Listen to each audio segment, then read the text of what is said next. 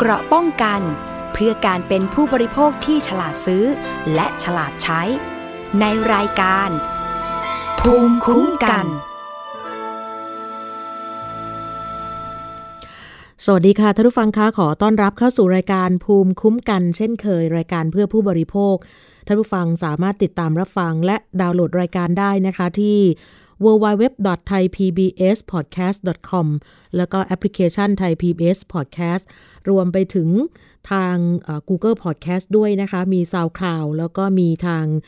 Spotify นะคะ ซึ่งเป็นแอปพลิเคชันที่สามารถดาวน์โหลดได้นะคะ แล้วก็ Facebook อีกหนึ่งช่องทางนะคะสำหรับไทย PBS Podcast และสถานีวิทยุชุมชนที่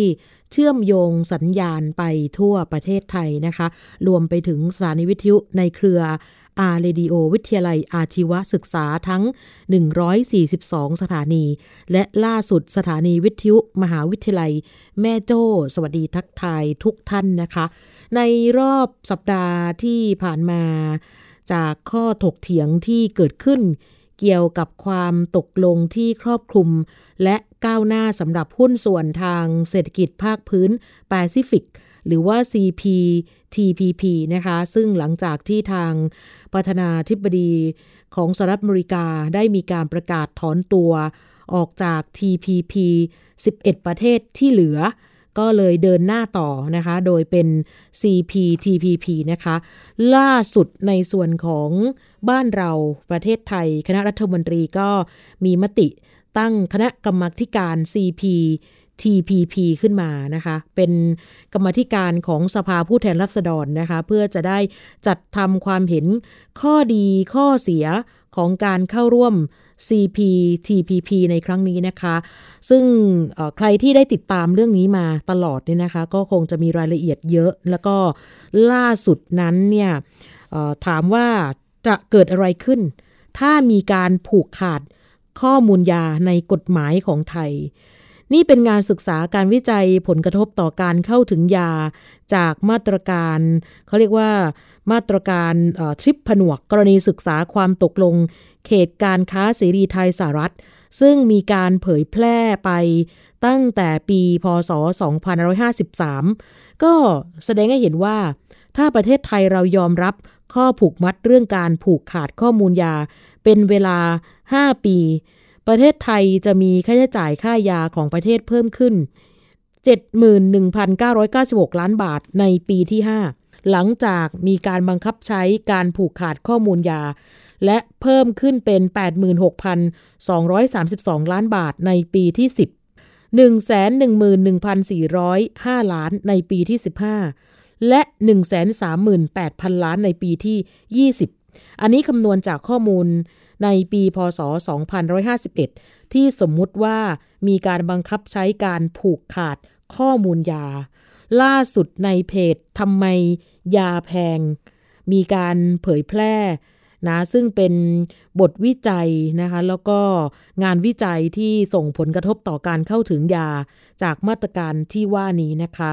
ในความตกลง CPTPP ที่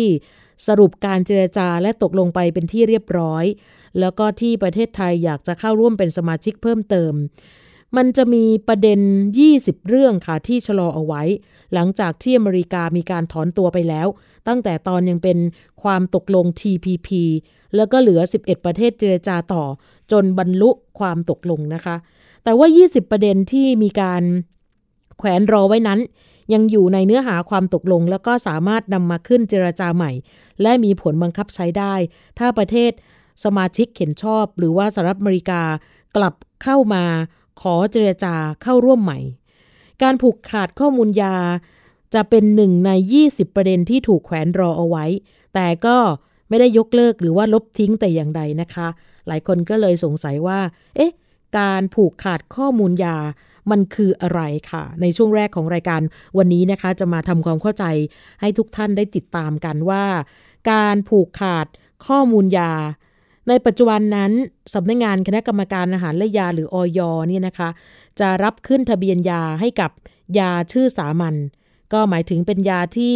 ผลิตออกมาภายหลังจากยาชนิดแรกที่ผลิต และได้รับการขึ้นทะเบียนยาแล้ว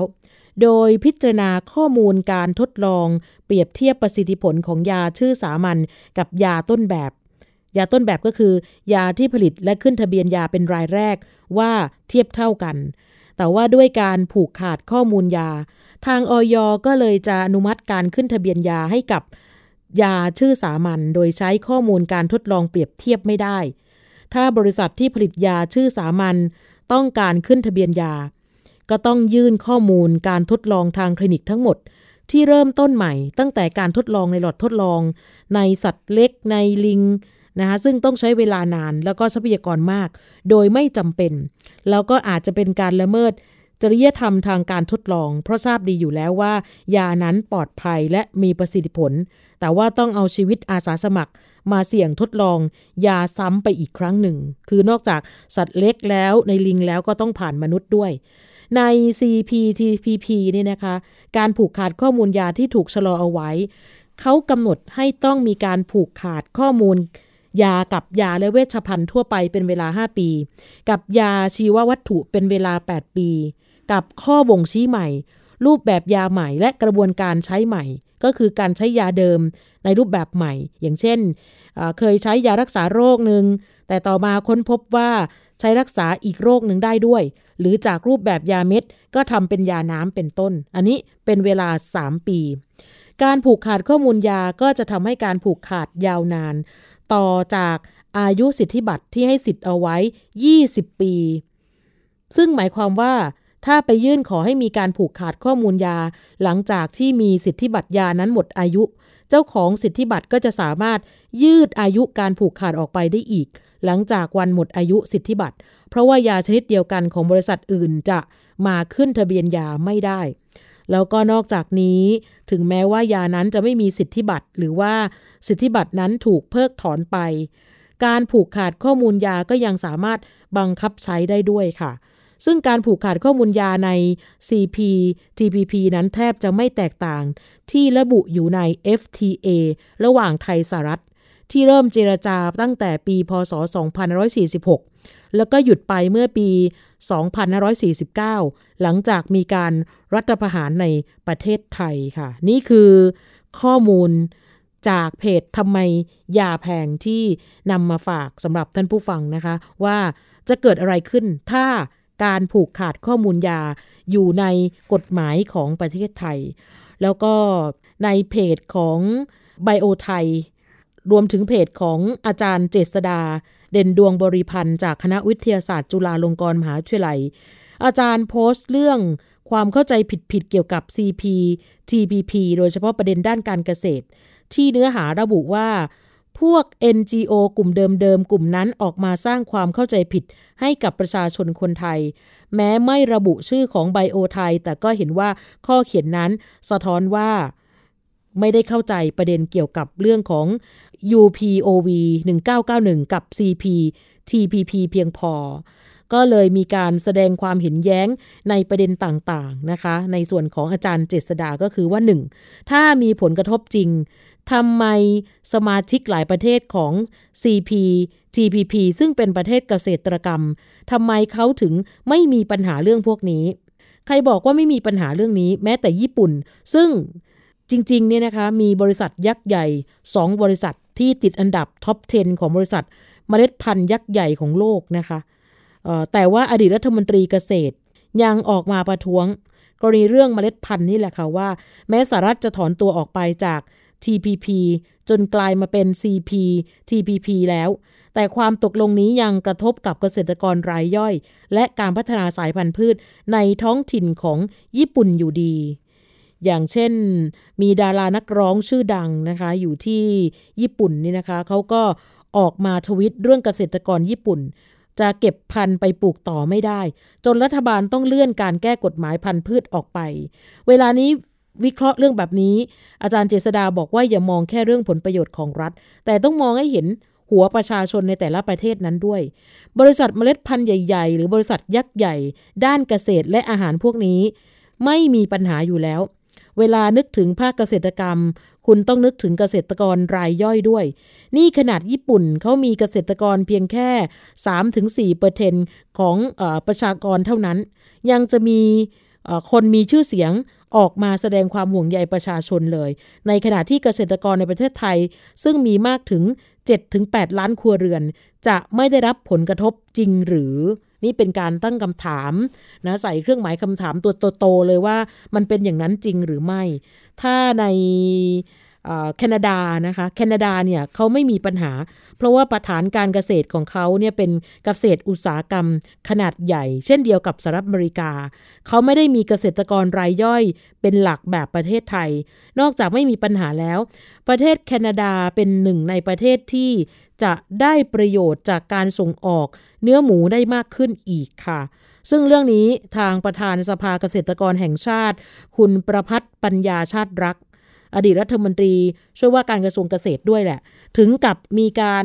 อัดคลิปออกมาเตือนนะคะว่า ไม่เฉพาะเรื่องเมล็ดพันธุ์เท่านั้น เกษตรกรที่เลี้ยงหมู เจ๊งแน่ ๆ และยังจะต้องส่งผลกระทบกับเกษตรกรที่ปลูก อาหารสัตว์ หรือว่าชาวนาที่ปลูกข้าว ซึ่งรำและปลายข้าวนั้นจะถูกนำไปใช้เป็นอาหารสัตว์ด้วยค่ะ ก็ควรจะทราบนะคะว่าแม้ CPTPP จะมีสมาชิกลงนามหยิบ11 ประเทศ แต่ว่าตอนนี้ค่ะ 4 ประเทศก็รีรอ ไม่ได้มีการให้สตียบันอยู่ ประเด็นเรื่อง UPOV 1991 ก็เป็นอีกประเด็นที่เกษตรกรรายย่อยในบางประเทศเหล่านั้นไม่เห็นด้วยนะคะ ส่วนเวียดนามก็ไม่มีปัญหาที่จะเข้า เพราะว่าถูกบีบโดยสหรัฐอยู่แล้วว่าให้ยอมรับแล้วก็แลกกับการเข้าเป็นสมาชิกใน WTO เมื่อปี 2006 โน่นนะคะอีกประเด็นหนึ่งนะคะที่อาจารย์เจษดาโพสต์ก็ว่าจริง ๆ แล้วเกษตรกรเนี่ยสามารถเก็บเมล็ดพันธุ์ไว้ปลูกต่อได้ อันนี้คือความเข้าใจผิด ที่บอกว่าภายใต้ UPOV 1991 เกษตรกรสามารถเก็บเมล็ดพันธุ์พืชใหม่ ที่ขอรับการคุ้มครองพันธุ์พืชตาม UPOV 1991 ไปปลูกต่อได้ ถ้าจะเข้าใจเรื่องนี้ต้องเปิดตัวบทเลยค่ะ ตัวบทของไอตัว UPOV 1991 นะคะว่าให้ดูไกด์ไลน์แล้วมาอ่านอาจารย์แนะนำว่าอย่าอ่านแค่เพียงเอกสารไม่กี่บรรทัดของหน่วยงานรัฐแล้วกล่าวหาว่าผู้อื่นเข้าใจผิด เรื่องนี้ในไบโอไทยก็ก็อธิบายไว้อย่างละเอียดแล้วว่า สิ่งที่กรมเจรจากับสำนักคุ้มครองพันธุ์พืชกรมวิชาการเกษตรนั้น ที่อ้างเนี่ยไม่เป็นความจริง เพราะว่าข้อยกเว้นเรื่องการเก็บพันธุ์พืชไปปลูกต่อนะคะล่าสุดเมื่อ 3 ปีที่แล้วค่ะ ย้อนไป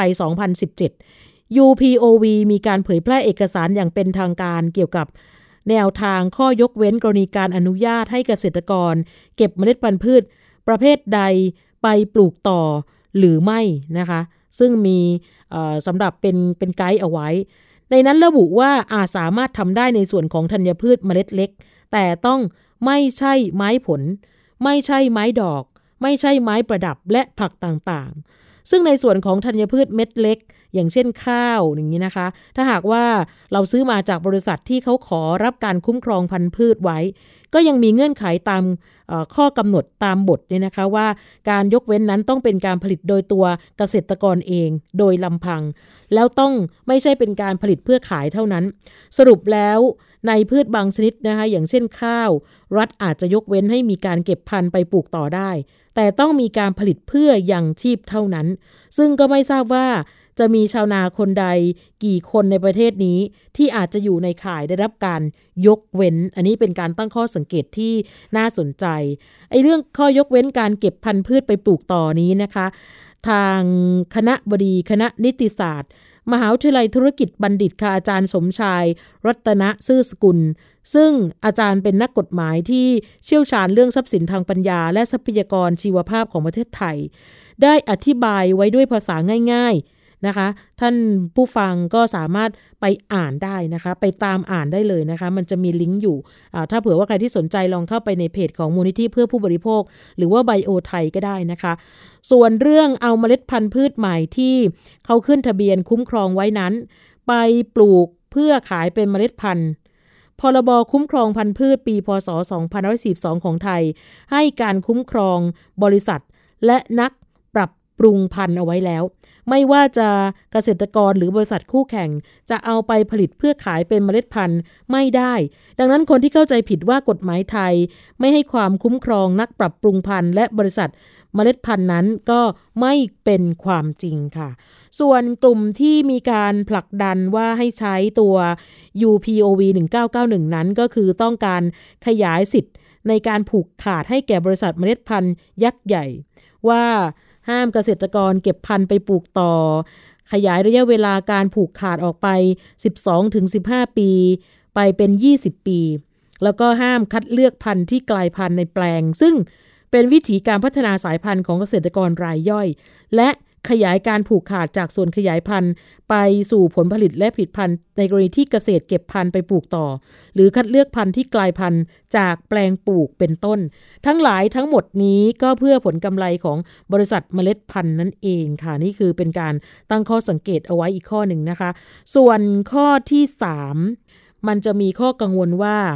จะเป็นการลดทอนกลไกการเข้าถึงและแบ่งปันผลประโยชน์จากทรัพยากรชีวภาพนั้น ก็ไม่เป็นความจริง ซึ่งหลายคนสับสนนะคะ เรื่องนี้เพราะว่าจริง ๆ แล้วเนี่ยไอตัว UPOV 1991เนี่ยเขาไม่ได้มีข้อห้ามเกี่ยวกับการกำหนดกลไกการเข้าถึง และแบ่งปันผลประโยชน์จากทรัพยากรชีวภาพ แล้วก็ใน CP TPP ก็ไม่มีข้อห้ามนี้จริง ๆ แต่ว่ามีคนไป บิดบังความจริงเรื่องหนึ่งว่า เพื่อเตรียมการเข้าร่วมความตกลงการเจรจาการค้าระหว่างประเทศที่ละที่กรมวิชาการเกษตรกระทรวงเกษตรและสหกรณ์รวมทั้งบรรดา บริษัทเมล็ดพันธุ์ยักษ์ใหญ่ที่ผลักดันให้ประเทศไทยเข้าร่วม CPTPP ได้ แล้วก็เตรียมจะฉีกทิ้ง พรบคุ้มครอง พันธุ์พืชปี 2542 และจะมีการยกร่างกฎหมายขึ้นมาใหม่ นั่นคือกฎหมายคุ้มครองพันธุ์พืชตามแนวทางนะคะ จริง ๆ แล้วมีการยกร่างเอาไว้แล้วเมื่อปี 2560 ร่างกฎหมายฉบับใหม่นี้มีการตัดทอนกลไกสำคัญที่สุดของการแบ่งปันผลประโยชน์ที่ระบุว่า ผู้ประสงค์จะขอรับการคุ้มครองพันธุ์พืชใหม่ ต้องแสดงที่มาของสารพันธุกรรม ตามมาตรา 9 วงเล็บ 3 โดยมีการตัดวรรคนี้ออกไปแล้วก็ร่างขึ้นใหม่ให้บริษัทเมล็ดพันธุ์แสดง ข้อมูลหรือเอกสารหรือวัสดุที่จำเป็นแก่การตรวจสอบพันธุ์พืชใหม่ ตามที่พนักงานเจ้าหน้าที่กำหนด อันนี้ก็เป็นไปตามร่างพรบในมาตรา 18 วงเล็บ 3 นะคะ การแก้ไขที่ว่านี้มีเจตนาที่จะหลีกเลี่ยงการขออนุญาต และแบ่งปันผลประโยชน์ในกรณีที่มีการนำเข้าสารพันธุกรรม และก็พันธุ์พืชพื้นเมืองไปใช้ประโยชน์นั่นเอง ทั้งๆทที่กฎหมายในหลายประเทศของโลกทั้งในสวิตเซอร์แลนด์เอยนอร์เวย์จีนอินเดีย เขาจะระบุว่าให้ต้องแสดงที่มาของทรัพยากรชีวภาพเอาไว้ก่อน ประเทศไทยที่เป็นประเทศเจ้าของทรัพยากรชีวภาพ กลับมาตัดข้อความดังกล่าวที่ว่านี้ทิ้งไปค่ะ นี่ก็เป็นสิ่งที่มีการตั้งข้อสังเกตกันละเอียดยิบทีเดียวนะคะ อีกท่านหนึ่งคนนี้เป็นนักวิชาการด้านการปรับปรุงพันธุ์พืช แล้วก็เป็นกรรมการคุ้มครองพันธุ์พืชด้วย เป็นหนึ่งในผู้ยกร่างกฎหมายฉบับนี้ของประเทศไทยด้วยค่ะ นั่นคือรองศาสตราจารย์ สุรวิทย์วันณะไกลโรธค่ะ อาจารย์สรุปสั้นๆ ให้ฟังว่าการแก้กฎหมายตาม UPOV 1991 นั้นเนี่ยถือว่าทำลายกลไกการแบ่งปันผลประโยชน์อย่างร้ายแรง แล้วก็ไปสนับสนุนให้เกิด โจรสลัดชีวภาพทางอ้อมขึ้นมา ผลกระทบของ UPOV 1991 นั้นไม่ได้มีเพียงไบโอไทย หรือว่าเป็น FTA Watch เท่านั้นนะคะ ที่มีการเผยแพร่เรื่องนี้ แต่ว่านักวิชาการด้านกฎหมายที่เขาเชี่ยวชาญเรื่องนี้หลายคน รวมทั้งสถาบันวิจัยอิสระต่างๆ ก็ตั้งคำถามเช่นเดียวกับที่เราสงสัย ประเด็นหลักๆ ก็คือที่อาจารย์เจษดาเด่นดวงบริพันธ์โพสต์นี่นะคะ ก็จะมาประมาณ ที่ที่ที่บอกไปเมื่อสักครู่นี่แหละค่ะ ก็จะมาประมาณนี้ว่ารู้สึกเออเป็นห่วง เอ๊ะทำไมต้องออกมาเป็นแบบนี้ด้วย ส่วนที่มีการคัดลอกเนื้อหาคำชี้แจงของกรมเจรจาการค้ามาต่อท้ายโพสต์นั้นเนี่ย ทาง FTA Watch ได้ตอบไว้ครบถ้วนแล้ว ใครที่สนใจสามารถไปอ่านตามลิงก์ได้เลยนะคะชื่อประเด็นเกี่ยวกับสิทธิการเก็บ เมล็ดพันธุ์ของเกษตรกรนะคะ นี่คือประเด็นร้อนเลยนะคะ จริงๆ แล้วต้องมีการทำความเข้าใจอยู่สองคำนะคะสำหรับในเพจ ชื่อว่ากุ๊กกิ๊กกฎหมายกับอาจารย์สมชายเนี่ยนะคะ นั่นคือคำว่าสิทธิเกษตรกร กับสิทธิพิเศษของเกษตรกรสองคำนี้ไม่เหมือนกันนะคะ สิทธิเกษตรกรนั้นเป็นสิทธิที่ได้รับการยอมรับ ในอนุสัญญาว่าด้วยความหลากหลายทางชีวภาพ และในสนธิสัญญาระหว่างประเทศ ว่าด้วยทรัพยากรพันธุกรรมพืช เพื่ออาหารและการเกษตร ฉบับแรกนั้นเป็นของ UN ส่วนฉบับหลังอยู่ภายใต้องค์การอาหารและเกษตร แห่งสหประชาชาติ หรือว่า FAO สิทธิเกษตรกรจะมีการครอบคลุมสิทธิหลายอย่างหลายประเภทนะคะ ซึ่งไม่ไม่ลงรายละเอียด เพราะว่ามันยาวมากนะคะ แต่ว่าหนึ่งในนั้นคือสิทธิที่เกษตรกรจะเก็บเมล็ดพันธุ์ เอาไว้ใช้ปลูกในฤดูกาลถัดไป โดยไม่มีเงื่อนไขและข้อจำกัดค่ะ เหตุผลโดยสรุปที่ทำให้ข้อตกลงระหว่างประเทศ 2 ฉบับนี้ ยอมรับสิทธิเกษตรกรก็คือ เกษตรกรนับตั้งแต่อดีตจนถึงปัจจุบันเนี่ยมีบทบาทสำคัญในการอนุรักษ์ และพัฒนาทรัพยากรพันธุกรรมพืช ให้คง มีอยู่จนถึงปัจจุบัน และกลายมาเป็นฐานสำคัญที่นำมาใช้ปรับปรุงพันธุ์พืช ดังนั้นการรักษาวิถีดั้งเดิมของเกษตรกรในกรณีนี้ก็คือว่า สิทธิในการเก็บเมล็ดพันธุ์เอาไว้ปลูกต่อ จึงเป็นสิ่งที่ต้องให้สิทธินี้มีอยู่ต่อไปแต่ว่าข้อตกลงระหว่างประเทศสองฉบับนี้เนี่ยจึงเคารพและให้ความสำคัญกับเกษตรกรมาก ส่วนสิทธิพิเศษของเกษตรกร เป็นสิทธิกำหนดใน UPOV ก็คือ ถือเป็นเพียงข้อยกเว้นของสิทธินักปรับปรุงพันธุ์พืชเท่านั้น แต่เดิมนะคะย้อนไปปี 1991 เนี่ยไอ้ข้อยกเว้นนี้ ถือเป็นข้อยกเว้นบังคับ คือว่าประเทศสมาชิกต้องมีข้อยกเว้นนี้เสมอ อาจจะมีรายละเอียดอย่างอื่นที่แตกต่างกันได้ แต่ว่าพอมาเป็นฉบับปี 1991 เนี่ยเขาไม่บังคับ ให้ต้องมีข้อยกเว้นนี้อีกต่อไป แต่ละประเทศไปคิดกันเองว่าจะมีข้อยกเว้นนี้หรือไม่ ข้อนี้เป็นเรื่องหนึ่งนะคะที่แสดงว่าใน UPOV 1991 ลดระดับสิทธิของเกษตรกรให้น้อยลงนะคะ ซึ่งมันมีเงื่อนไขการให้ข้อยกเว้นนี้นะคะ อยู่ในข้อ 15.2 ซึ่งข้อที่บอกว่ายกเว้นเนี่ยเขายกเว้นให้กับพืชบางอย่างเท่านั้น อะไรบ้างที่เขาไม่บอกบอกแต่เพียงว่าอะไรที่ใช้สิทธิ์นี้ไม่ได้ ซึ่งก็คือพืชเกษตร อย่างเช่น พืชผักทั้งหลายไม้ผลไม้ดอกอะไรประมาณนี้นะคะ ดูดูไปมันกว้างมาก แล้วก็มีการครอบคลุมที่เกษตรกรปลูกเกือบหมดแล้ว แล้วจะเหลืออะไรให้ใช้ข้อยกเว้นนะคะ ซึ่งอาจารย์สมชายบอกว่านึกไม่ออกจริง ๆ ใครนึกออกช่วยบอกหน่อยและยังมีข้อน่าสังเกตอีกอย่างหนึ่งก็คือที่บอกว่า พืชอะไรใช้ข้อยกเว้นไม่ได้ อันนี้ไม่ได้เขียนไว้ ในข้อบทที่ 15.2 นะคะ อันนี้ต้องไปอ่านคำอธิบายแนวทางของ UPOV เขาจะบอกอ้อมๆไปว่า ไม่เหมาะสมถ้าจะใช้ข้อยกเว้นนี้กับพืชเกษตร อย่างเช่น พืชผักไม้ผลหรือไม้ดอกค่ะ ทีนี้เราถึงจะรู้ว่าข้อยกเว้นนี้ไม่ได้ให้ใช้ในพืชทุกชนิดนะคะ ถ้าเกษตรกรท่านใดที่ปลูกพืชพวกนี้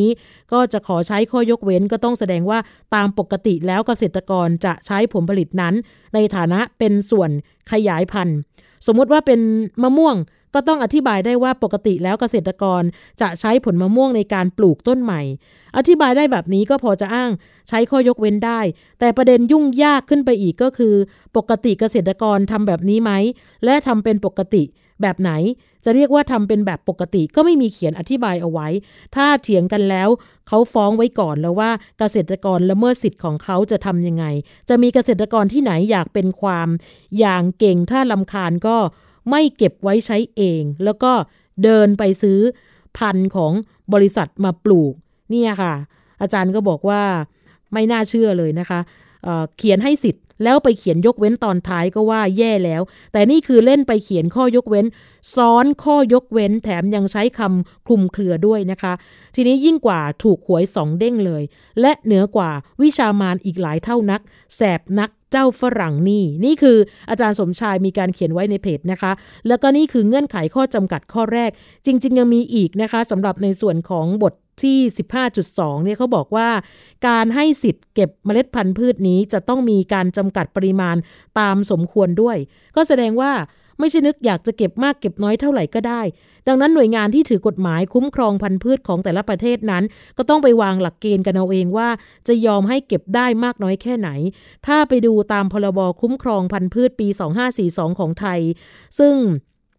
มีการสั่งห้ามเก็บเกิน 3 เท่าได้ เช่น ซื้อเมล็ดพันธุ์มา 1 กิโล ปลูกแล้วจะเก็บเมล็ดไว้ได้ไม่เกิน 3 กิโลเป็นต้น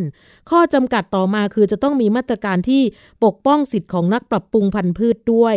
แล้วซึ่งในคำอธิบายแนวทางนี่นะคะเขาก็ไม่ได้เขียนในข้อบทอีกเช่นกัน แต่บอกแนวทางไว้ว่า มาตรการปกป้องผลประโยชน์ในกรณีที่จะ ให้ใช้ข้อยกเว้นนี้นั้น จะต้องคำนึงถึงชนิดของพันธุ์พืช นั่นหมายความว่าข้อจำกัดควรจำกัดให้ใช้ข้อยกเว้นนี้ได้เฉพาะกับพันธุ์พืชที่เจาะจงเป็นชนิดชนิดไป และไม่ควรใช้ข้อยกเว้นกับพันธุ์พืชผสม หรือพันธุ์สังเคราะห์ แล้วสิ่งที่ต้องให้คิดกันต่ออีกก็คือว่า ผลกระทบต่อนักปรับปรุงพันธุ์พืชมีมากน้อยแค่ไหน โดยดูจากคนที่จะใช้ข้อยกเว้นเป็นเกษตรกรรายเล็กหรือใหญ่ แล้วมูลค่าของพันธุ์พืชนั้นมากน้อยแค่ไหน ถ้าเป็นเกษตรกรรายเล็ก ก็จะมีพื้นที่ปลูกไม่ใหญ่นัก ก็พอจะให้ได้ใช้ได้ ข้อยกเว้นได้ แต่ถ้ารายใหญ่ก็อาจจะต้องจ่ายค่าตอบแทน นี่แหละค่ะเป็นสิ่งที่มันมีเงื่อนไข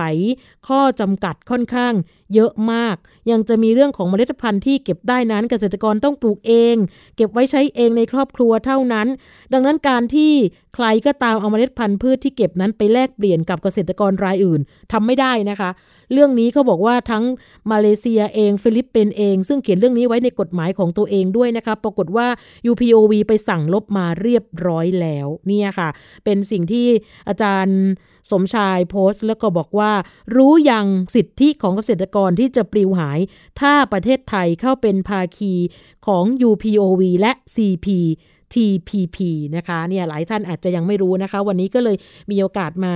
บอกนะคะว่าจริง ๆ แล้วมันมี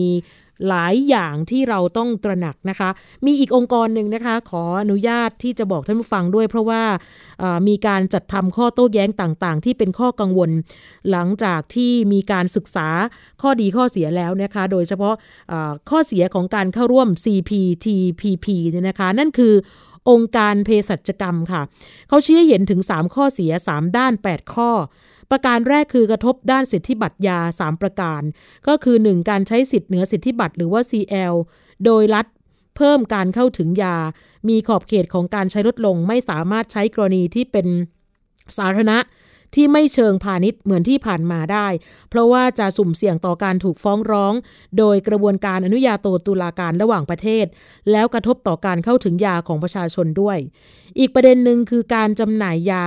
ต่อไปนี้เขาบอกว่าการจำหน่ายยาประเภทเจเนริกจะช้าลง แล้วยากขึ้น เนื่องจากต้องมีกระบวนการเชื่อมโยง การทะเบียนยา และกระบวนการสิทธิบัตรรวมถึงกระบวนการอุทธรณ์ก็เลยทำให้ยาเข้าสู่ตลาดได้ช้าลงนะคะ อีกประการหนึ่งไทยไม่ได้ประโยชน์ในด้านราคายาจากการลดภาษีศุลกากรเลย เนื่องจากว่า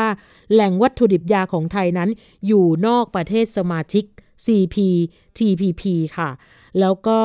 ต้องเปิดตลาดของการจัดซื้อจัดจ้างภาครัฐให้กับอุตสาหกรรมจากต่างประเทศ ให้เข้ามาแข่งขันอย่างเท่าเทียม รัฐจึงไม่สามารถใช้นโยบายบัญชีนวัตกรรมไทย หรือระเบียบพัสดุในการส่งเสริมอุตสาหกรรมยาในประเทศได้ ผู้ผลิตยาก็อาจจะต้องปรับเปลี่ยนสถานะจากผู้ผลิตเป็นผู้นำเข้ายาจากต่างประเทศ อุตสาหกรรมยาในประเทศก็จะถูกทำลาย แล้วประเทศไทยก็จะไม่สามารถพึ่งพาตัวเองด้านยาได้ โดยเฉพาะเมื่อเกิดวิกฤตด้านสาธารณสุขค่ะ อันนี้ประการแรก ประการต่อไปกระทบต่อการคุ้มครองพันธุ์พืชใหม่อย่างที่อธิบายไปแล้วเมื่อสักครู่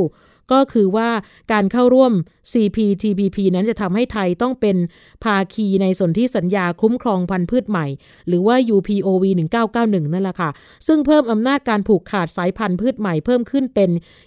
20-25 ปี ก็คือ ห้ามเกษตรกรเก็บพันธุ์พืชไปปลูกต่อ รวมทั้งขยายอำนาจการผูกขาดจากเดิม เฉพาะสายพันธุ์พืชไปยังผลผลิตหรือผลิตภัณฑ์ แล้วส่งผลกระทบต่อการผูกขาดยา ผ่านการผูกขาดสายพันธุ์พืชด้วย แล้วกระทบต่อการพัฒนาขีดความสามารถของนักปรับปรุงพันธุ์พืชรายย่อย และเกษตรกรรม ซึ่งรวมถึงเกษตรกรผู้ปลูกสมุนไพรแล้วก็จะส่งผลต่อต้นทุนการเพาะปลูกและราคาสมุนไพรการแข่งขันและการต่อยอด รวมถึงการ ค้นคว้าวิจัยต่างๆ ด้วยนะคะ สรุปโดยรวมว่าการเข้าร่วม CPTPP ยังทำให้ไทยต้องเข้าเป็นภาคีสนธิสัญญาบูดาเปสต์ว่าด้วยการยอมรับระหว่างประเทศ ในการฝากเก็บจุลชีพเพื่อการจดสิทธิบัตรแล้วก็ต้องแก้กฎหมายคุ้มครองพันธุ์พืชปีพศ 2542 แล้วจะไปกระทบต่อกลไกการแบ่งปันผลประโยชน์ทั้งในเรื่องของทรัพยากรจุลชีพและการคุ้มครองพืชท้องถิ่นในประเทศไทยนะคะ จริงๆ แล้วมีอัปเดตติดตามความคืบหน้า ได้หลายมิติมาก ๆ นะคะใน CPTPP นะคะ ใครที่สนใจก็ลองเข้าไปหาอ่านได้นะคะ เพราะว่าตอนนี้เนี่ยหลายหน่วยงานเริ่มให้ความสนใจนะคะ โดยเฉพาะองค์การเภสัชกรรมที่บอกมานะคะ เพราะฉะนั้นแน่นอนมันจะกระทบต่อการจัดซื้อจัดจ้างโดยรัฐโดยรวมคร่าวๆก็คือ 2 ประการ อย่างเช่น การกำหนดมูลค่าขั้นต่ำการขอเวลาปรับตัวในการเปิดตลาด จัดซื้อจัดจ้างโดยรัฐ ตามที่มีการเจรจานะมีการแจ้ง แล้วก็ทียังไม่ทราบเลยว่าจะสามารถกำหนดได้ที่มูลค่าเท่าไหร่ แล้วก็จะได้รับการผ่อนผันหรือไม่เนื่องจากว่าประเทศไทยเนี่ยตามมาเข้าร่วมภายหลัง ดังนั้นถ้าหากว่ามีการเจรจาขอผ่อนผันในประเด็นอ่อนไหวต่างๆ ไม่ได้ ไทยก็ไม่ควรจะเข้าร่วมร่วมเป็นภาคีเลย รวมถึงการยกเลิกสิทธิพิเศษของรัฐวิสาหกิจ ก็จะส่งผลกระทบต่อความสามารถในการแข่งขันทางธุรกิจขององค์การเภสัชกรรม ก็ทำให้ไม่สามารถดำเนินภารกิจเชิงสังคมในการรองรับนโยบายด้านยา เวชภัณฑ์และวัคซีนที่จำเป็นต่อระบบสาธารณสุขของประเทศได้ อย่างเช่น การเกิดโรคระบาดโควิด -19 นั่นเองนะคะ นี่ก็ถือว่าเป็นเหตุเป็นผลนะคะที่ว่าทำไมเราถึงไม่ควรที่จะร่วมสำหรับในส่วนของ CPTPP นั่นเองนะคะ เราจะพักกันสักครู่ค่ะ เดี๋ยวกลับมาในช่วงหน้ากันต่อค่ะ เกราะป้องกัน เพื่อการเป็นผู้บริโภคที่ฉลาดซื้อ และฉลาดใช้ ในรายการ ภูมิคุ้มกัน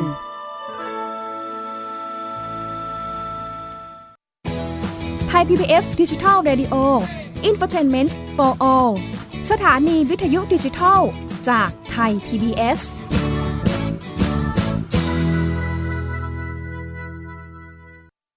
อยู่ที่ไหนก็ติดตามเราได้ทุกที่ ผ่านช่องทางออนไลน์ จากไทย PBS Digital Radio ทั้ง Facebook Twitter Instagram และ YouTube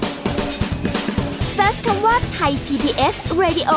แล้วกดไลค์หรือ Subscribe แล้วค่อยแชร์ กับคอนเทนต์ดี ๆ ที่ไม่อยากให้คุณพลาดอ้อเรามีให้คุณฟังผ่านพอดแคสต์แล้วนะ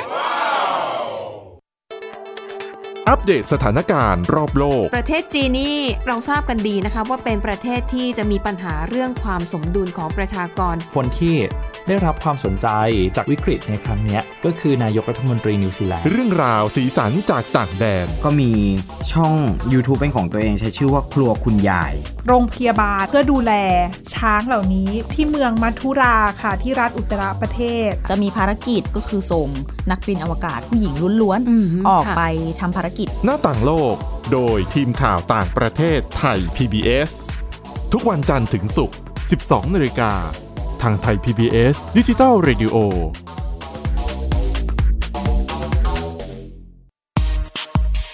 เพราะวิทยาศาสตร์อยู่รอบตัวเรา มีเรื่องราวให้ค้นหาอีกมากมาย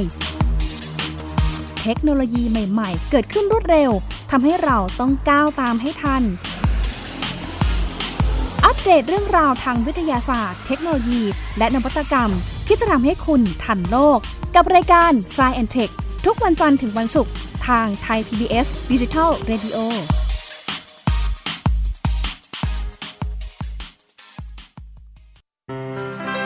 เกราะป้องกัน เพื่อการเป็นผู้บริโภคที่ฉลาดซื้อ และฉลาดใช้ ในรายการ ภูมิคุ้มกัน กลับมาช่วงนี้กับรายการภูมิคุ้มกันนะคะ เราจะไปติดตามช่วงคิดก่อนเชื่อกัน กับอาจารย์ ดรแก้วกังสดานอัมภัยนักพิษวิทยานะคะ วันนี้อาจารย์จะคุยกับคุณ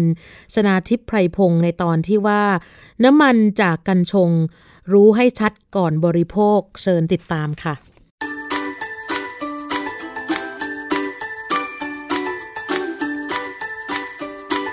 ช่วงคิดก่อนเชื่อ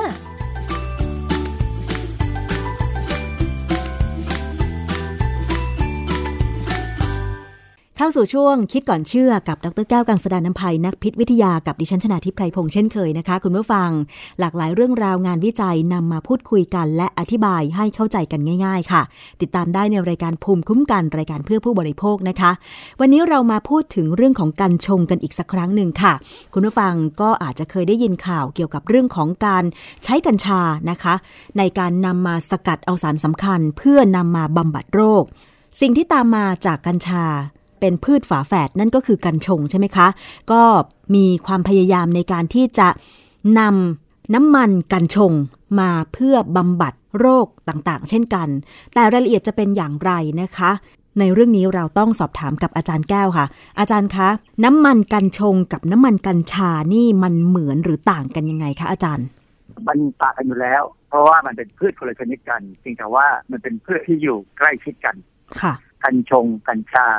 ใบมันก็คล้ายกัน แต่ก็ไม่เหมือนกัน ต้นก็ใหญ่ไม่เท่ากัน และเวลาถูกจับติดคุกไม่เท่ากัน คือตอนเนี้ยนะฮะกัญชายังเป็นพืชเสพติดใช่ไหมคะ ยกเว้นว่าจะนำมาวิจัยทางการแพทย์ที่สกัดเอาสารสำคัญมาบำบัดโรค แต่ว่าก็ต้องใช้อยู่ภายใต้การดูแลของแพทย์ หรือบุคลากรทางสาธารณสุขเท่านั้น ตอนนี้สำหรับกัญชงล่ะคะอาจารย์เรานำมาใช้ประโยชน์อะไรบ้างอะคะ คือกัญชงเนี่ยก็ยังอยู่ระหว่างการที่จะทำให้มันถูกกฎหมายค่ะนะฮะทีนี้จริงๆเรารู้จักกัญชงกันมานานพอสมควร เพราะว่าชาวเขาหรือแม่คนทางภาคเหนือเนี่ยปลูกกัญชงกันค่อนข้างเยอะนะฮะคือเขาปลูกแล้วเนี่ยเอ่อที่รู้กันก็คือเอาใยมันเอาตัวต้นมันเนี่ยนะมาทำเป็นเส้นใยทำมามาทอเป็นเสื้อผ้าค่ะเอามาทำเป็นวัสดุหลายๆอย่างแม้กระทั่งไอ้เจ้าแผงแผงกันร้อนที่อยู่ในที่อยู่ใน ประตูรถยนต์เนี่ยนะถ้าเราเปิดไอ้พลาสติกที่เขาหุ้มไว้เนี่ยออกมาเนี่ยเราจะเห็นแผงกันร้อนเนี่ยมันจะเป็นลักษณะของใยไม้ซึ่งอันนั้นน่ะ ส่วนใหญ่จะเป็นแกนชงอืมมันเป็นเส้นใยที่เหนียว ทางคนญี่ปุ่นเนี่ยเขาใช้กันชงเนี่ย ทอเป็นกิโมโนค่ะจะได้กิโมโนที่ทนทาน แล้วก็ทำให้เย็นมันมันมันสามารถจะอุ้มความชื้นได้บ้างพอสมควรทำให้ค่ะรู้สึกเย็น การใช้ประโยชน์จากต้นกัญชงนอกจากเส้นใยของมัน เส้นใยก็น่าจะมาจากลำต้นใช่ไหมคะ แล้วส่วนอื่นเขานำมาใช้ประโยชน์ไหมคะอาจารย์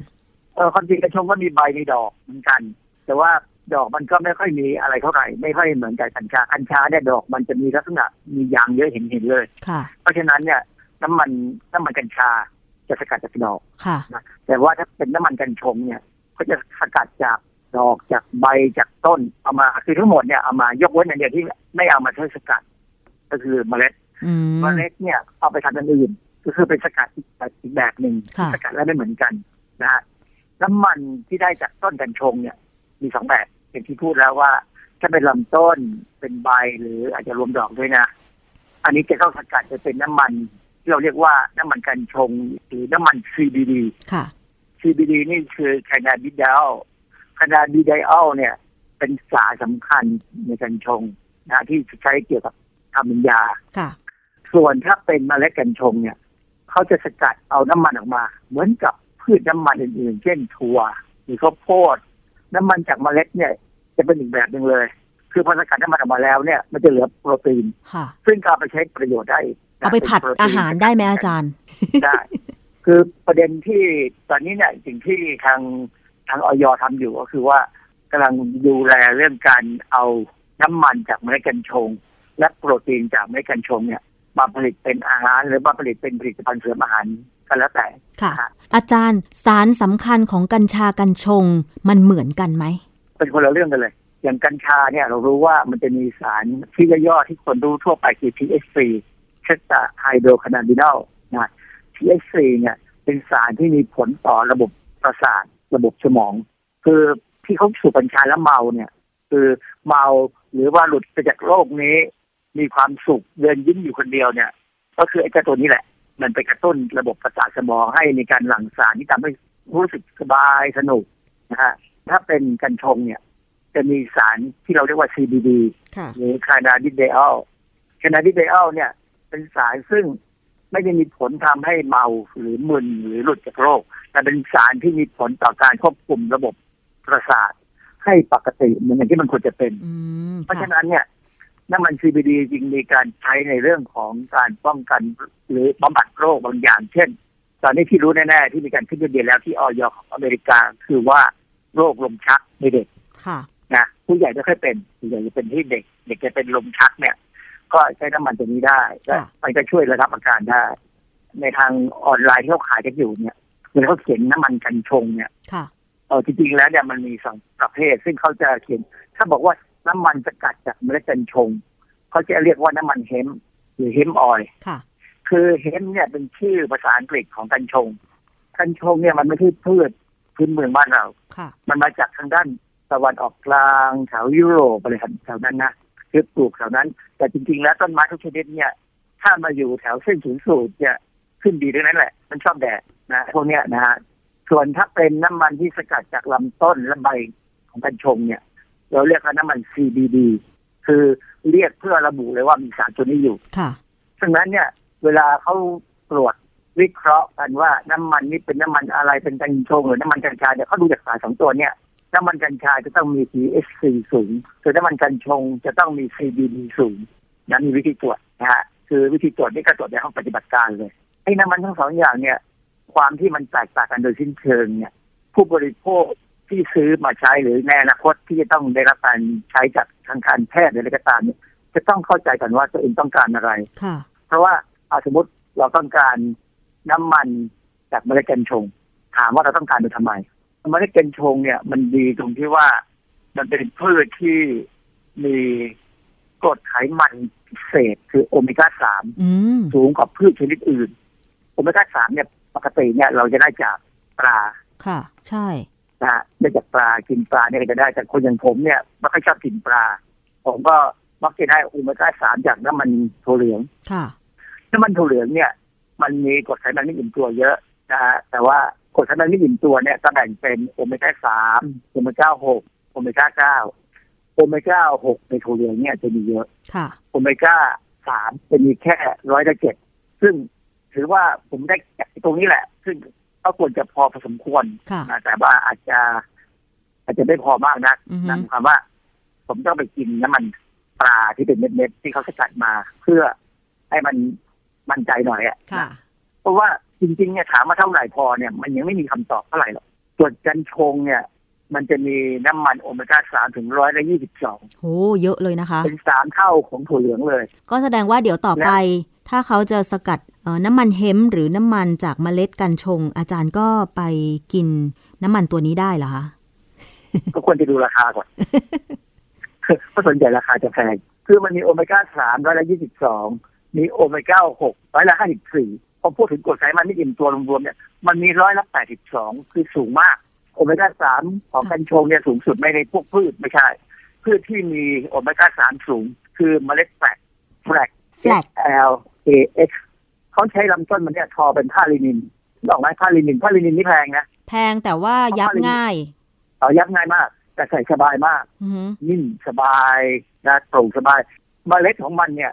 มีโอเมก้าสามถึงร้อยละห้าสิบสาม เพราะฉะนั้นจะมีการโฆษณาขายในอินเทอร์เน็ตเหมือนกันพอสมควรเลยว่า เนี่ยกินแล้วดีอย่างนั้นดีอย่างนี้นั้นเคยมีคนเอามาฝากผมผมต้องกินอือหือแต่ถ้าเป็นของซื้อมันแพงมากเลยไม่ได้กินนะฮะอืมคืออันเนี้ยคือน้ำมันเค็มที่มีประโยชน์คือมันมีโอเมก้าสามสูงนะฮะและโปรตีนมันก็พอใช้ได้แหละโปรตีนก็ไม่ได้ดีเดย์อะไรมากนะน้ำมันกัญชงเนี่ยจริงๆแล้วเขาไปทำน้ำมันสลัดทำน้ำสลัดอืม ทำเครื่องสำอางค่ะทำครีมทาผิวแชมพูสบู่อืมพวกนี้จะแพงค่ะ ยังไม่เคยเจอผลิตภัณฑ์ที่ทำใช้ส่วนผสมของน้ำมันกัญชงเลยอาจารย์ หรือว่าเราไม่ค่อยได้สนใจเรื่องนี้เราก็เลยไม่ค่อยได้ติดตาม ไปดูพวกแบรนด์เนมนะพวกแบรนด์เนมต่างๆเครื่องสำอางอะค่ะมีอ๋อเหรอ แล้วก็จะค่อนข้างแพง แล้วมันดีกว่าน้ำมันทั่วไปไหมน้ำมันจากชนิดอื่นๆไหมคะ มันก็งั้นๆนะนะผมว่านะก็ที่สำคัญคือมันมีมันมีกรดไขมันไม่อิ่มตัวสูงเนี่ย มันก็จะหืนง่ายเขาก็ต้องใส่สารกันหืนที่เป็นธรรมชาติลงไปค่อนข้างเยอะพอสมควรเพื่อช่วยกันเอาไว้ จริงๆแล้วเนี่ยมันผมผมมีความรู้สึกว่ามันมันเป็นการอะไรที่หายากคือน้ำมันพวกเนี้ยหาเวลายาจะกสกัดออกมาจากต้นกับใบเนี่ยค่ะสกัดยากมันมันมีน้อยนะฮะเพราะฉะนั้นความที่มันมีน้อยเนี่ย เวลาเขาสกัดออกมาเนี่ย คือจากเมล็ดเนี่ยไม่มีปัญหาเมล็ดนี่พอสกัดได้มีค่ะเป็นเนื้อเป็นน้ำออกมา แต่ถ้าเป็นน้ำมันที่เป็น CBD oil เนี่ยนะแพงมากอืมนะฮะเพราะว่าเขามีกระบวนการผลิตที่สมมติว่าสกัดง่ายๆแบบคนทั่วไปสกัดเนี่ย มันก็จะได้น้ำมัน CBD ที่มีอะไรปนเปื้อนเต็มไปหมด อืมค่ะขายได้เห็นนะเขาบอกเลยว่า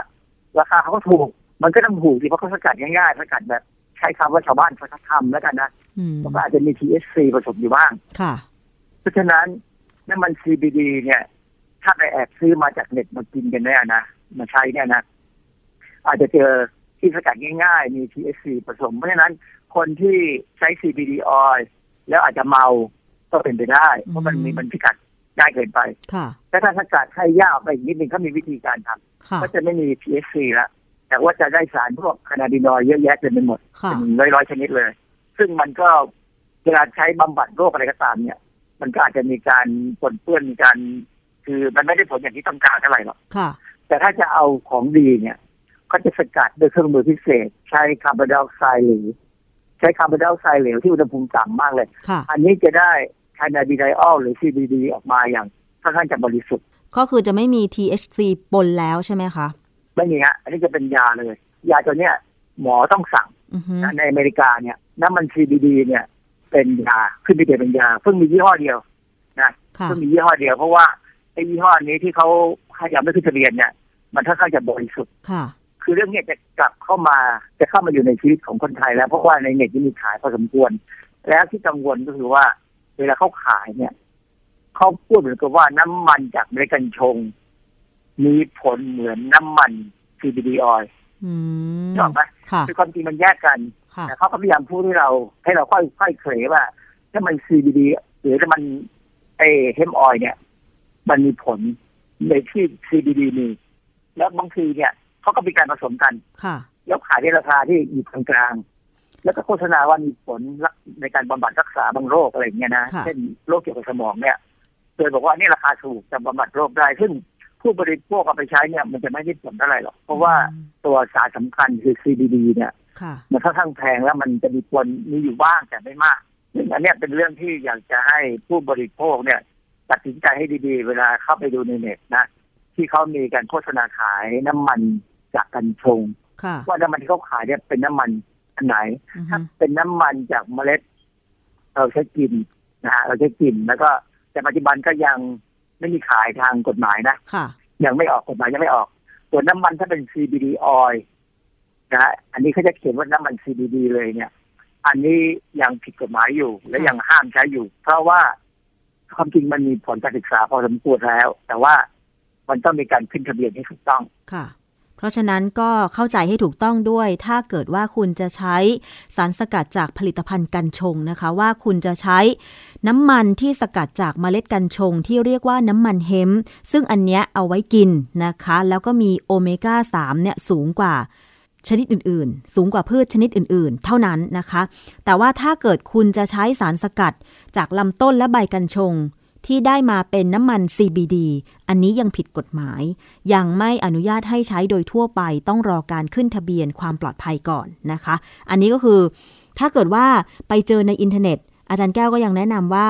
ไม่ควรจะซื้อมากินเองใช่ไหมคะอาจารย์ ไม่ควรจะซื้อมากินเองเป็นอย่างยิ่ง ยกเว้นได้คุยกับหมอแล้วนะแล้วหมอที่รู้เรื่องนะ ต้องบอกว่าหมอที่รู้เรื่องด้วยนะ เพราะว่าไม่ใช่หมอทุกคนจะรู้เรื่องนี้ค่ะนะซึ่งเป็นหมอที่ดูแลเกี่ยวกับประสาทเกี่ยวกับสมองเนี่ย ก็จะมีความรู้เรื่องนี้ค่ะ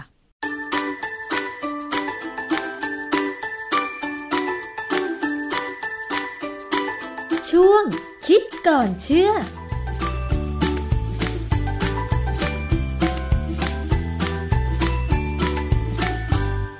นั่นคือช่วงคิดก่อนเชื่อกับอาจารย์ ดรแก้วกังสดานอภัยนะคะ กับเรื่องของน้ำมันจากกัญชงรู้ให้ชัดก่อนจะบริโภคนะคะ ซึ่งตอนนี้หลายท่านก็อาจจะใช้สื่อออนไลน์นะคะ แล้วก็อาจจะมีการหลงเชื่อนะคะ ไม่ได้มีความมั่นใจหรือว่าไม่ได้มีความชัวร์ในการที่จะใช้ของพวกนี้ก็ต้องระมัดระวังกันด้วยกันแล้วกันนะคะ อีกเรื่องหนึ่งค่ะที่จะส่งท้ายในวันนี้นะคะ เกี่ยวกับเรื่องของไทยชนะ หลายคนนั้นก็มีการใช้งานอยู่ แต่ก็ใช้งานกันแบบงงๆว่า เอ๊ะมันคืออะไร ลงทะเบียนไปแล้ว เราจะมีความเป็นส่วนตัวน้อยลงไหมนะคะ ที่ที่มีกาพูดกันไปมาหลายวันแล้วนะคะ จริงๆไทยชนะคือระบบลงทะเบียนของทางสบคนะคะ ซึ่งเป็น แคมเปญของกระทรวงสาธารณสุข ที่เขาออกแบบมาเพื่อจะใช้เก็บข้อมูลในการเข้าใช้งานพื้นที่ชุมชน เพื่อใช้เป็นระบบวิเคราะห์ผลการจัดการข้อมูลสำหรับผู้ไปใช้บริการในพื้นที่สาธารณะต่างๆนะคะเพื่อให้ประเทศไทยเราเนี่ยได้ชนะกับโควิด -19 ให้ได้ อย่างเช่นตอนนี้ใครที่ไปห้างนะจะเข้าตึกจะเข้าที่ไหนก็ตาม แล้วก็สแกน QR code ของไทยชนะ แล้วก็เหมือนเป็นการเช็คอินว่ามาที่นี่เวลาเท่าไหร่ ก่อนออกก็เช็คเอาท์บอกด้วยว่ากลับออกไปเวลาเท่าไหร่ แต่ว่าปัจจุบันนั้นหลายคนก็อาจจะเริ่มกาดตกนะคะอาจจะเช็คอินเฉพาะตอนเข้าตอนออกก็ไม่ได้อบอกว่าออกแล้ว หรือบางคนไม่สะดวกที่จะสแกน QR code ไทยชนะก็มีการเซ็นชื่อเขียนชื่อแล้วก็เบอร์โทร ตอนออกก็ไม่ได้บอกอีกก็มีนะคะ ตอนนี้ถ้าใครเห็นเพื่อนๆนะคะติดแฮชแท็กหรือว่าเช็คอินด้วยไทยชนะ แล้วอาจจะกำลังสงสัยว่าเอ๊ะแล้วมันจะได้อะไรหรือว่าในส่วนของอกรณีที่มีข่าวว่าแฮกเกอร์นะคะ เข้าไปเจาะระบบไทยชนะได้แล้วก็ที่สำคัญคือส่ง SMS ข้อความที่ไม่พึงประสงค์เลยประมาณนี้นะคะล่าสุดทางกระทรวงดิจิทัลเพื่อเศรษฐกิจและสังคมนะคะ ก็มีการอธิบายว่า ขณะนี้พบมือถือ 99.99%ที่ได้รับข้อความสแปมเป็นระบบ iOS ค่ะ แล้วก็หลายรายยังไม่เคยใช้แพลตฟอร์มไทยชนะด้วยซ้ำไป ล่าสุดนะคะ ThaiCERT มีการไปพบว่ามีแอปเลียนแบบไทยชนะโผล่บน Play Store ก็เลยออกมาเตือนประชาชนว่าอย่าประมาทพลาดท่าพวกมิจฉาชีพนะโดยการเข้าไปคลิกเปิดเว็บไซต์ที่เราไม่รู้จักเป็นอันขาดนะคะ รัฐมนตรีพุทธิพงศ์ปุณกันค่ะ ได้พูดถึงกรณีมีข้อความโฆษณา เป็นการลบกวนประชาชนนะคะที่มีการแพร่ระบาดแข่งกับโควิด -19 เลยนะคะ ขณะนี้หน่วยงานที่เกี่ยวข้องนั้นมีการตรวจสอบพบว่า จริงๆ ก็เจอกันตั้งแต่ช่วงต้นเดือนแล้วนะคะว่าโทรศัพท์ที่ได้รับ SMS โฆษณารบกวน ชักชวนให้เล่นการพนันบ้าง ให้เข้าไปดูคลิปที่ไม่พึงประสงค์บ้างเนี่ยนะคะ 99.99%เป็นโทรศัพท์ที่ใช้ระบบ iOS และแม้ว่าจะไม่เคยใช้แพลตฟอร์มไทยชนะในที่ใด ๆ เลยก็ตาม ก็ได้รับข้อความโฆษณารบกวนเช่นกัน ทั้งนี้มีการส่งเรื่องหารืออย่างเป็นทางการไปยังบริษัทผู้ให้บริการ ระบบ iOS ซึ่งเป็นระบบปฏิบัติการที่ใช้บนโทรศัพท์มือถือ iPhone แล้วก็แท็บเล็ตนะ iPad ของ Apple แล้วนะคะ แต่ว่าทางฝั่งนู้นก็ยังไม่ได้รับการตอบกลับมา รัฐมนตรีบอกว่าแอปไทยชนะนั้นเนี่ยก็พัฒนาขึ้นมารองรับมาตรการผ่อนคลายเพื่อธุรกิจต่างๆ ได้ดำเนินการต่อไปได้ โดยควบคุมไม่ให้แต่ละร้านค้า มีคนหนาแน่นจนเกินไป จนเสี่ยงต่อการแพร่ระบาด แล้วก็ทำในแบบที่คำนึงถึงความปลอดภัย แล้วก็คุ้มครองข้อมูล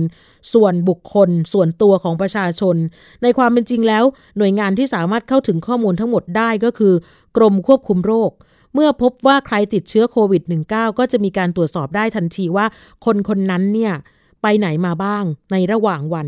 ในช่วงเวลาใด แล้วก็แต่ละที่มีใครบ้าง จะได้ติดต่อไปให้เข้าสู่กระบวนการตรวจ โดยละเอียดแล้วก็รักษากันได้อย่างทันท่วงทีนะคะ อย่างที่เกิดขึ้นตอนนี้ก็คือที่ประเทศจีนนะคะ ในตลาดอาหารที่มีประชาชนไปซื้ออาหารกันก็บอกว่า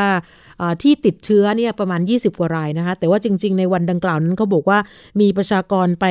อยู่ในตลาดที่ว่านั้นประมาณ 2 0 0แสนกว่าราย ก็ต้องมีการตามกันให้ถึงที่สุดนะคะออตอนนี้ในส่วนของการแก้ไขปัญหานะคะเกี่ยวกับเรื่องของข้อมูล เกี่ยวกับโรคติดเชื้อโควิด -19 ทางเจ้าหน้าที่ศูนย์ปฏิบัติการด้านการสื่อสารโทรคมนาคมและสื่อสังคมออนไลน์ของโควิดนะคะก็คือศูนย์บริหารสถานการณ์โควิดสบคเนี่ยบอกว่า